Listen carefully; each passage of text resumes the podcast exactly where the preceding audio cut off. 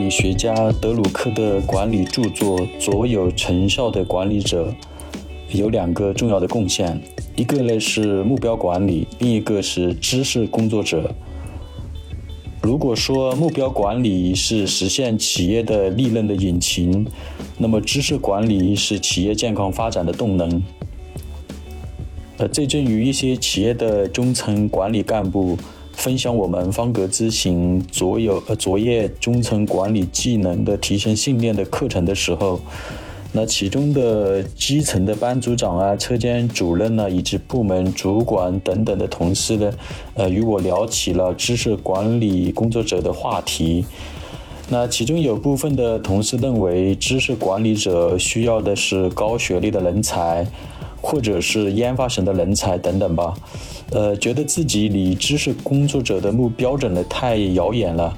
呃，甚至认为基层的班组长、车间主管。成为知识工作者的可能性比较低，呃，原因的话就是基层基层干部基层干部的这个琐碎的事情啊比较繁杂，太多太太琐碎了，呃，所以他们认为的话，能够服务好一些员工，服从上司的工作指令，保质保量，如期完成自己的本职工作，就已经很不容易了。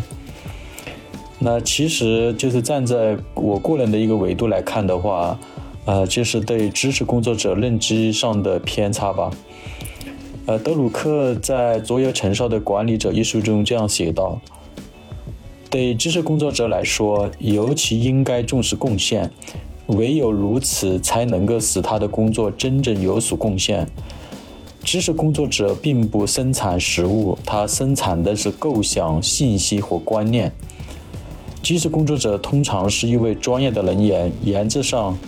只有当他掌握了某种专门的知识后，他的工作才能卓有成效。也就是说，他必须有所专长。但是，所谓专长本身就是片面的、孤立的。一个专业人员的产值，一个专业人员的产出，必须与其他人的产出结合在一起，才能产生成果。那其实的话，一线的班组长、车间主任、部门主管、部门主管的工作岗位，它的本身就是知识管理工作者。那为什么这么说呢？第一的话，就是一线的班组长、车间主任、部门主管通常都掌握了产品生产过程中的工序制造的智能，工序制造的智能。而且是其中某个核心工序的师傅，也就是专业的人才了。第二的话，一线的班组长、车间主任、部门主管每天事无巨细的上传下达，既是信息的传递者，又是信息的分析者，同时还是生产运营新，还是生产运营中这个新线信息的收集者。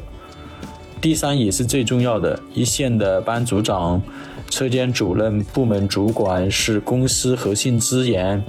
比方说这个人力啊，比方说一线的这个操作公司最多的啊，人员也是比较密集的啊，还有机器设备也是非常多的，然后包括每天的这个物料的投入啊，啊，这些都是公司的资源。